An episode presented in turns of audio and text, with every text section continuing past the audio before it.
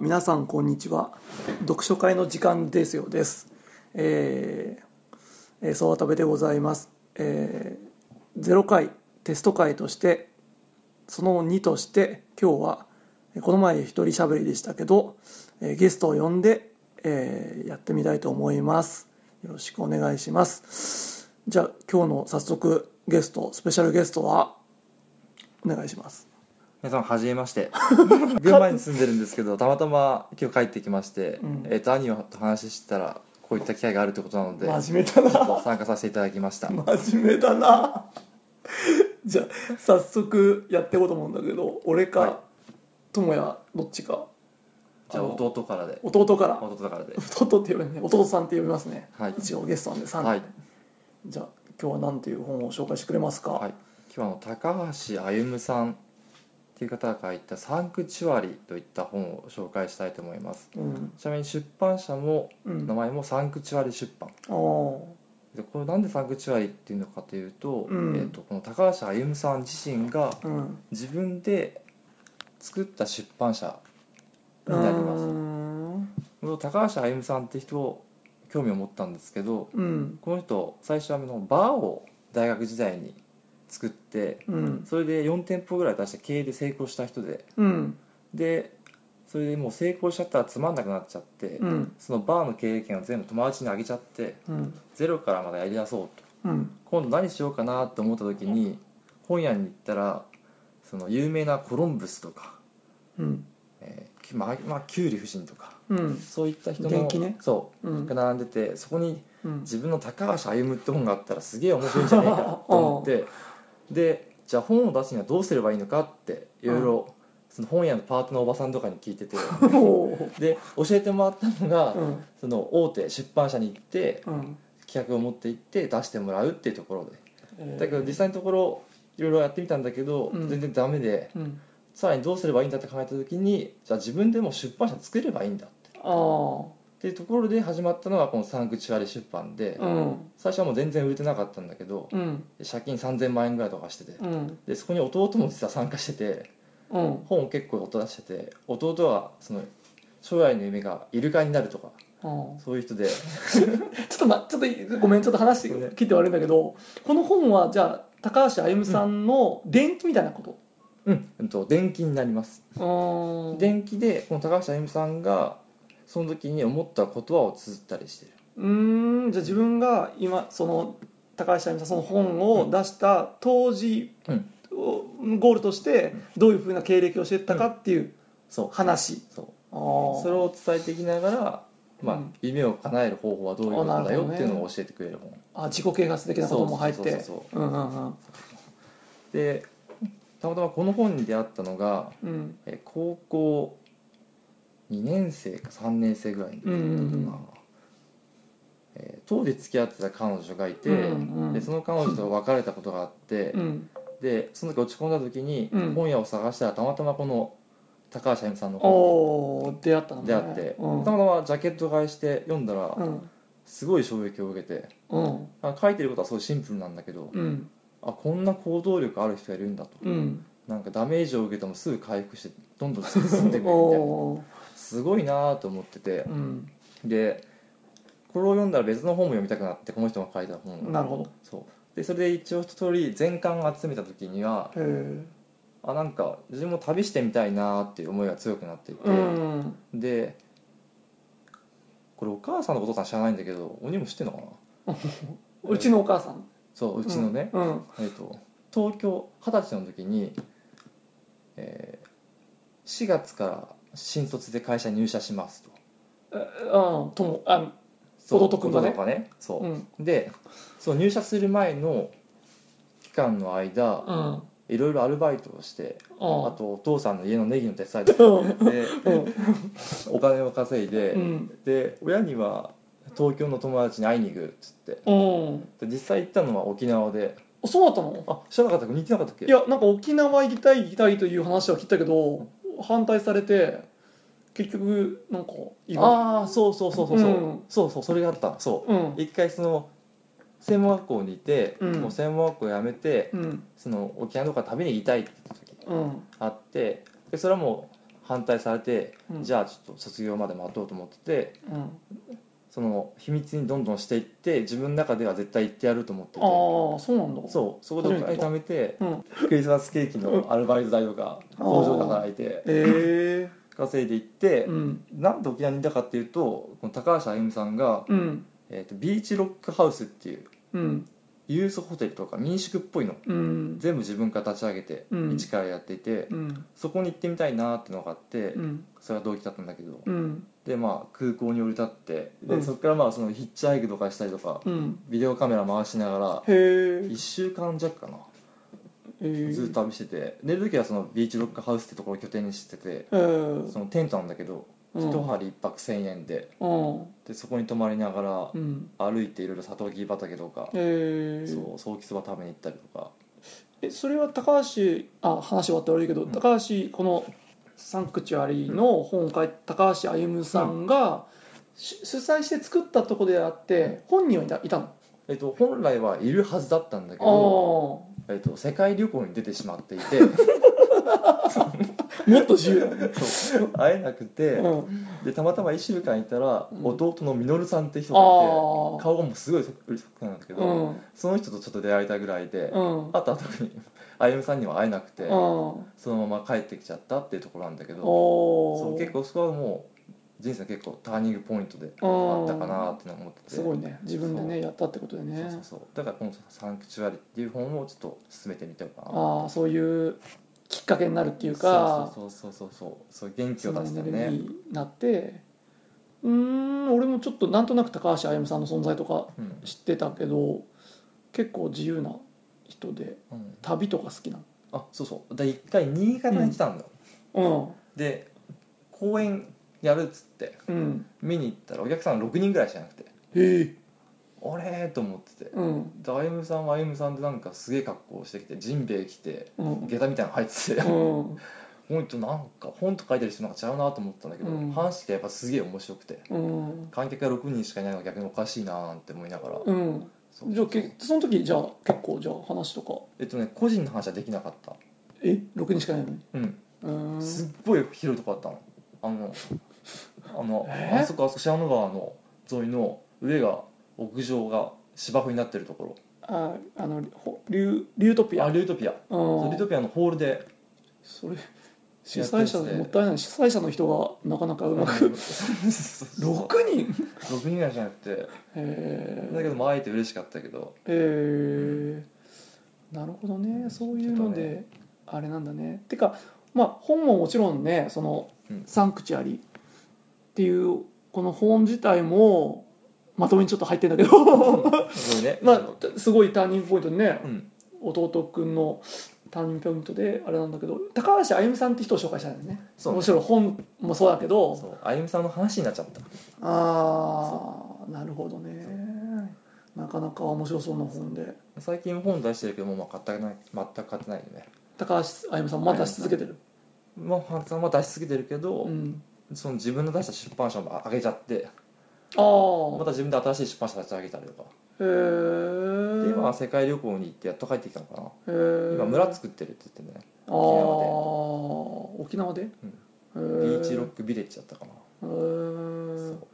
ええ当時ってことはもう4050ぐらいの人へいやそんなんじゃないよ40半ばとかえ前半くらいかな、楽しそうやってるねそううーんありがといい人うでごしたざいましたすいませんじゃあ最後にじゃあなんていうもう一回お願いします題名とはい出版社と作者名をじゃあはい、作者名が高橋歩さんはいで本のタイトルが「サンクチュアリはい」で出版社が「サンクチュアリ出版」はいになりますありがとうございましたはい、ありがとうございますじゃあ続いて読書会なんでやっと人もう一人に対してできるんですけどはいすいませんでしたなんですいませんいやいやいやいや俺この前ほら一人しゃべりでやってるんでうんあのゼロ回のうんその1はこれその2なんでうんあまあそれはいいとしてじゃあ今日ソワタベが紹介する本は絵本ですけどもはいえー素敵な3人組」えートミー・アンゲラー作、うん今井義元役、うんで出版社が、えーなんていう会社なんだえーっと多分改正者さんですねこれうん改正者だねそれあー人弁に皆さんの皆って書いて改正者さんだと思いますけどその出版社から出てる本ですでこの本を今日何で紹介するかっていうとうんちょっとタイミング良かったんだよねたまたまうんあの弟くんの奥さんもあのこっちのうちに帰省してて、うんうんまあ絵本の話をうん何の話だか知らないけどこの素敵な3人組の話になったんだよそうね出たねさっきねうん、であと俺が、あのーね、この前、あの生まれたばっかの娘がいるんですけどおめでとうございますあありがとうございますその娘に読み聞かせうーんと生後2週間ぐらいかなしてから毎日1冊ずつ最低やろうって言ってうんやってる中で最近読んうでん、あのーなんていうんだろうなすごい俺が俺の方が感銘を受けたっていうか おや本でで、まあ、この本の出会いがまずそもそもちょっと話したいんだけど、うんいいよまあ、ちょっと今前後しちゃったけど、うん読み聞かせしてるって言ったじゃないですか、うん読み聞かせししてるんだけど、うんまだ生まれたばっかの新生児だから、うんうん最初読んでてあの0歳児とか読むようななんて言うんだろう絵とか、うん柄とか、うん図画とか視覚で、ね、文字がまだ理解できないと思って。うんうん見えないやっねてたんだけどあんまりなんていうんだ受けは良くなくてうんうちの赤ちゃんに。うん生まれたばっかりだしねそうそう俺よく分かってなくてそれで、 うんいろいろ読んでいくうちうに、んなんていうんだろうな自分が今まで読んで面白い絵本ってあったんですよ何う冊か、んうんそれを読んでたら結構反応良くて、うんににニコニコしてくれたりうん動いたり、それ何かなと思ったら、うん視覚はまだ発達っていうかちゃんとなってないんだけど、うん聴覚があのーもう生まれた時から、うんまあ、お腹の中にいる時からうん発達してて、おう聞こえるんだ要するに聞こえるのうんうまく今俺らと同じぐらい、で俺がテンション上がって読んでるから、 その声に反応してて、うんあのー喜んでたなって分かって、うんじゃあまだちょっと視覚がちゃんとうんどれぐらいだろうね何ヶ月経つか分かんないけど、うんそれまでは方針変えて、うん自分が読みたい本読もうと。なるほど自分が読みたい絵本を、とか名作と言われてる本を読もうと思って、方針転換をして、うん図書館に行って借りた一発目の、うんまあ、一発目っていうか10冊ずつ借りていくんだけど、うん中にあった本で、うんこの表紙、まあ、皆さん見たことあるかもしれないですけどバックが水色で、うんあの3人組3人組ってあの盗賊なんですけど、うん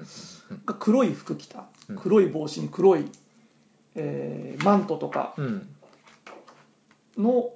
3人組がこう並んでるようなうんので見たことないですかあらこれ有名だよねね有名でしょ、絶対確かにあるよねで小学校にうもん、あ俺るあるも子供の時はなあれだけど最近この本屋業やり始めてからこのいろいろネットとか見てもこの表紙が結構出てくるのうをん見てて、気にはなってたうんで全く読んでたことなくて、んあこれチャンスだと思って、うんこれ読もうこの機会にと思って、なるほどね借りてきて読んで、うんまあ娘っ子も楽しんでくれたと思ってるしう、ん俺がなおかつ面白くてうん読んでそれをちょっと今ちょ話全体長くなったんだけど、うんあのしたくてでちょっとまあ本当はネタバレよくないんだけど、うんどんな話かっていうのを、まあ、絵本だから勘弁してもらってうん話すと、ちょっとこれからネタバレするので聞かない人はき切ってほしいんですそうけど、だねあのまあ3人組いたわけなんですよ、うんこの三人います黒ずきんでうん黒い、えーマントでうん黒ずくめの人間が、悪そうな顔してるねうんでこの人たちは、うんまあ、予想通りうん悪いやつで、盗賊なんですようんこういう武器持ってね斧とかピストルとか、ねなんていうのこう胡椒とかの吹きつけみたいすげえ悪いやつだったんだねな、ね、それで、うんまあ、ヨーロッパなんだろうね舞台はねうんヨーロッパの街とかこう夜な夜な出てって、うんうんこう襲うわけですようんうん人をで身身ぐるみ剥ぐわけですよでもうガッポガッポとお金を集めていくわけうんですよね、まあその3人3人で協力してね、うん斧を持ってる人は馬車を切るとか、うんあの胡椒のなんだ鉄うショーのなんか吹き付けのうんやつを持ってるのが馬をうん目を潰すとか、すごい考えたねもう襲ってるんですよ、悪いやつなんですようんとにかく、でまあいろいろな金銀財を集めて、うん自分のアジトに持ってってうん溜め込むわけですうよね、んうんでねある時天気が起こるんですよこの3人におやある、うん、馬車に乗ったのを襲ったらそこにはうん小さい女の子のティファニーちゃんだけうん大人とか何にもいなくて、うんそういうなんて言うんだろう金貨とかそういう財宝とかも何もなく、うん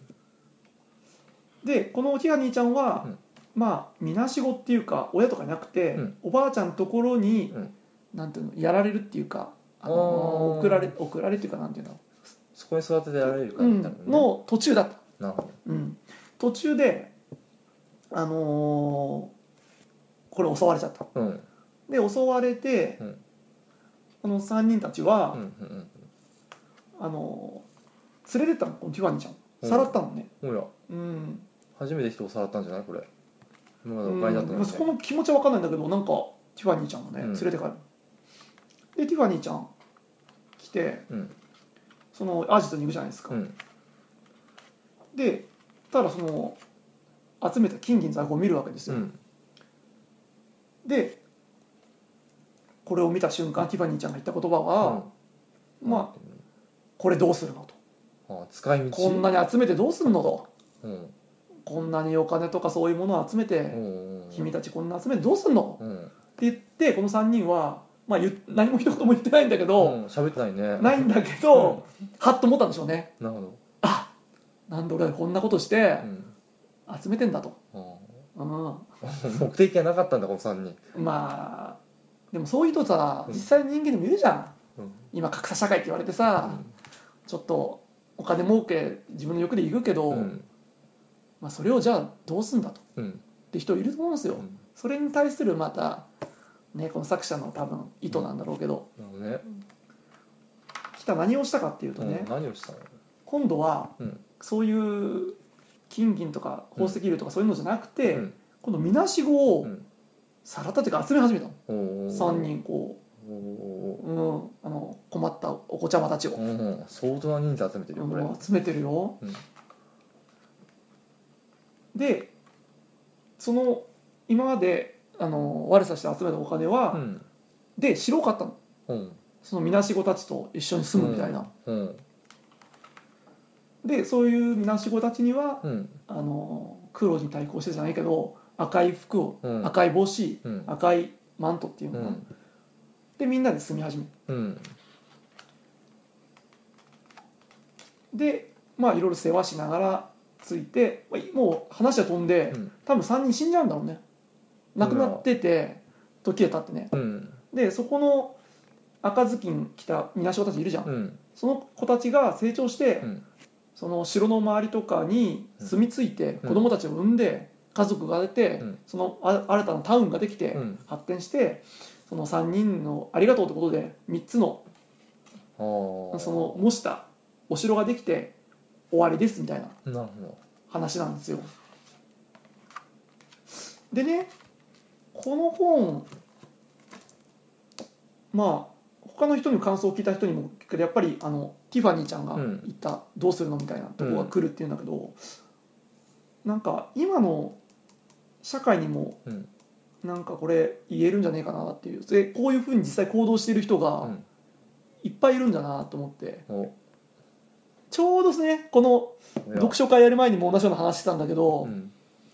ねあのー今って結構ね格差社会っつってうんすごい行っちゃう人は行っちゃうし、うんなんて言うんだろうなもう貧困層の人は貧困層お金がねだ、うんでも人間って結構欲を追求すると、うん追求というかもう自分の側とかを全部取ってしまうと、うんまあ、アメリカとかとあれじゃないですか資本主義のうんアメリカのなんてほらなんていうんだろう寄付するとか、うん財団作るとかステータスになるじゃないですかもうすごい儲けた人、ビル・ゲイツさんとか、だけどこれ結構この人もフランスフランス人でニューヨークだったかなニューヨークに移民みたいな感じで入ってきて絵本を出してなんとか生活できた人でうんその頃の多分アメリカってそこまで行ってなくてただお金持ちはお金持ちのままっていうかうんそうね、うんそんな感じがするねアメリカでこういうなんか風潮が俺の予想だようん風潮があってそういうふうに言ったらこういうふうにやれよみたいなうんそんなにお金だけ集めてどうすんの一人の人がうんうんうんうっんていうのを風刺してる絵本なんだろうなと思っうんてなるほどねすごいこのトミー・アンゲラーさん、うんあのちょっと長くなってますけどトミー・アンゲラーさんにちょっと興味持っちゃって俺、うんまあ、ウンゲラーさんとか言うんだけど、うんまたの名をうんスプーン曲げの人みたいだねこれねスプーン曲げの人みたいだねなんだっけあれユリ・ゲラーでしょそういう意味だまずっと思ったんだユリとゲラーじゃないのまあまあごめんねまあ全然いいけどそれで、しまあ当然ウキペディアで先輩調べ て先輩出てきたやっぱりそうでうんもともと絵本の、えーがまあ主戦場らしいんだけどおやおや結構その頃の60年代かなぐらいのうんアメリカってほらこう工業なんていうのかな今のテレビの CM じゃないけどん企業とかがうんポスターで結構うんいろんなポスターとか出してるってわかるなんか企業広告みたいな代わりに、うんポスターとかすごいいろいろなのが出てたみたいな、うんわかんないうんうん、とそこに広告費を使ったみたいな、ポスターを作るのに、うんまあ、そういうのを手掛けてたりしたり、ああそのねうんスターをこ描くためにねのアンゲラーさんがなるほねどねその当時そういう風潮で、うんその企業とかがほらもう資本、ね、企業がそういうとこにお金投資したのにうんそういうのを書いてたりあとなんか画集とかもいっぱい出してて結構社交界とかうんそういうのを痛烈に風刺したあー画集を出してたりなるああそういう人なんだなと思ってほどねでまたそのティファニーちゃんいるじゃん、うんティファニーちゃんもモデルがいておや娘のファービーちゃんフあファィービーちゃんかなフィーフィービビーちゃんーフちゃんィービーちゃんでああそれもなんか俺の好きな絵本作家のぶみさんに似てるなと思って自分の子供がそのまま出てくるみたいななるほどねそういうのでよくてわあ単純に単本当単純だから会ってみたいなと思って、うんと思ったら生きてらっしゃってまだ存命であアンゲラさんも生きてる生きてできてるるうんすごいねこの人なんか会ってみたいなただあれだよねこれもしかしたらこのフィービーちゃんうんがお父さんに言った言葉かもしれないねこれねあかもしれないおね父さんが成功した時うに、ん結構そういうのってうんあるよねでそのこれだと思ったかもしれないしね、うんやっぱあとこの本俺が好き的なのはやっぱり絵がすげえ良くない結構このブラックだよこのなんて言うんだろうアーティックっていうかなんて言うんだろうこうのん曲線とかさ、黒と青の2種類しかないのにこの表現の仕方とかさ、これなんてなんかかっこよくないうん私そうだねでも子供にも受けるじゃんこれこの絵って、うん手に取りたくはなるよねうん弟くんのね長男もこの本うんせ絵本なんだっけ図書館で見つけてうんせがんで、つその後某大 手本屋さんにうん買いに行ったってぐらいだからで俺もこれ見てかっこいいと思うもんなんかうん中も、確かにうん、でこうなんか縦取りでこうやって飾っといてもねうんいいねうんいいとイ思うンテリアだねうんっていうので大人が買っても楽しめる本おやで最近これは俺がお気に入りというかここ数日の話だけど ぜひ読んでもらいたくてあとトミー・アンゲラさん結構その他にも作品いっぱい出てるんで有名だよねこの人もしかしていやこれだけだねあと見たこと聞いたことないような俺がまあ知らないかもしれないけど結構ねうん面白いんだわなんか主人公にならなそうなものを主人公にして、ヘビとかうんタコとかあと何だったかななんか料理するやつもあったりしてネットで調べるんだけどなんか図書館で買いようかなと思ってまたトミー・アンゲラだからウンゲラーさんでアンケラさんが有名なのかなそのこの改正者さん改正者あああれでしょこれ見るとわかるけどなんかい一番有名なと一番世界で一番売れてる「腹ペカオムシ」とかああそれだ日本で出版してるそこに行ったことあるからうん、ここにも書いてあるね一番巻末そうだよねそういうことだうんあれなんだねあの洋楽洋楽っていうのは洋本っていうの洋本をこういうふうに持ってくるんだろうねああそうだねこの出版社さんは、なるほどねうん、バーバパパとかね、はあはあはあうん、このそうそうで結構田島聖堂さんとか日本のが作家さんのやつもあるねいやいやうん、あカラスのパン屋さんも、ああ金沢さんお有名だーね結構ロングセラーを出してる出版社でしたで今日私がえー澤田部が紹介した本はうん「えー素敵な3人組」うんえー作トミー・アンゲラーうさん、んえー出版社出版社さんが、うん噛んだねえーだからねなかなかねまだあの練習会なんで、練習会だからねはい改正者さん改正者さん改正者いいさねんですねえということで、うん終わりです、うんありがとうございましたさあうん